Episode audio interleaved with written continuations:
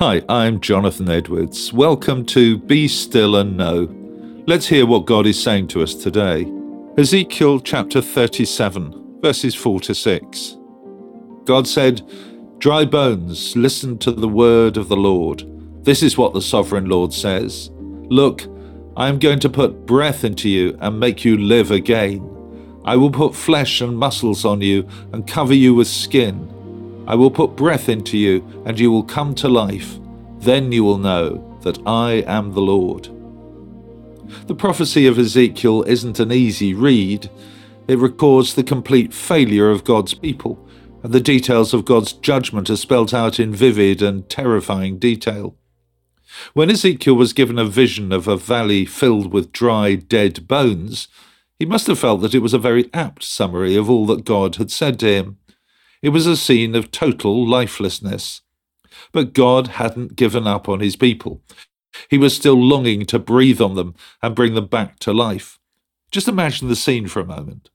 The whole valley was full of bones, nothing else.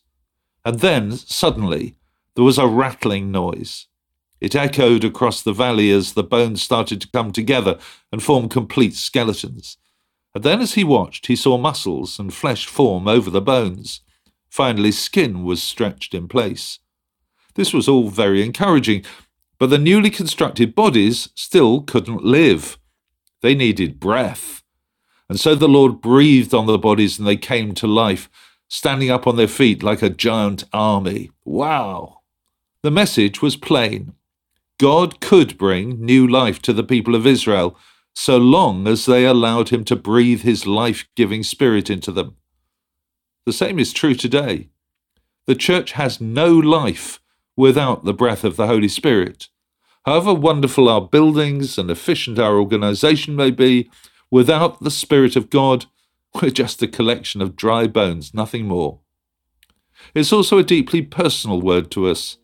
We may have health, a wonderful family, and every material blessing, but without the Spirit filling our spiritual lungs, we're as good as dead. Let me pray with you. Lord God, thank you that you're able to breathe new life into us this day. Help us to open every part of our lives to your Spirit.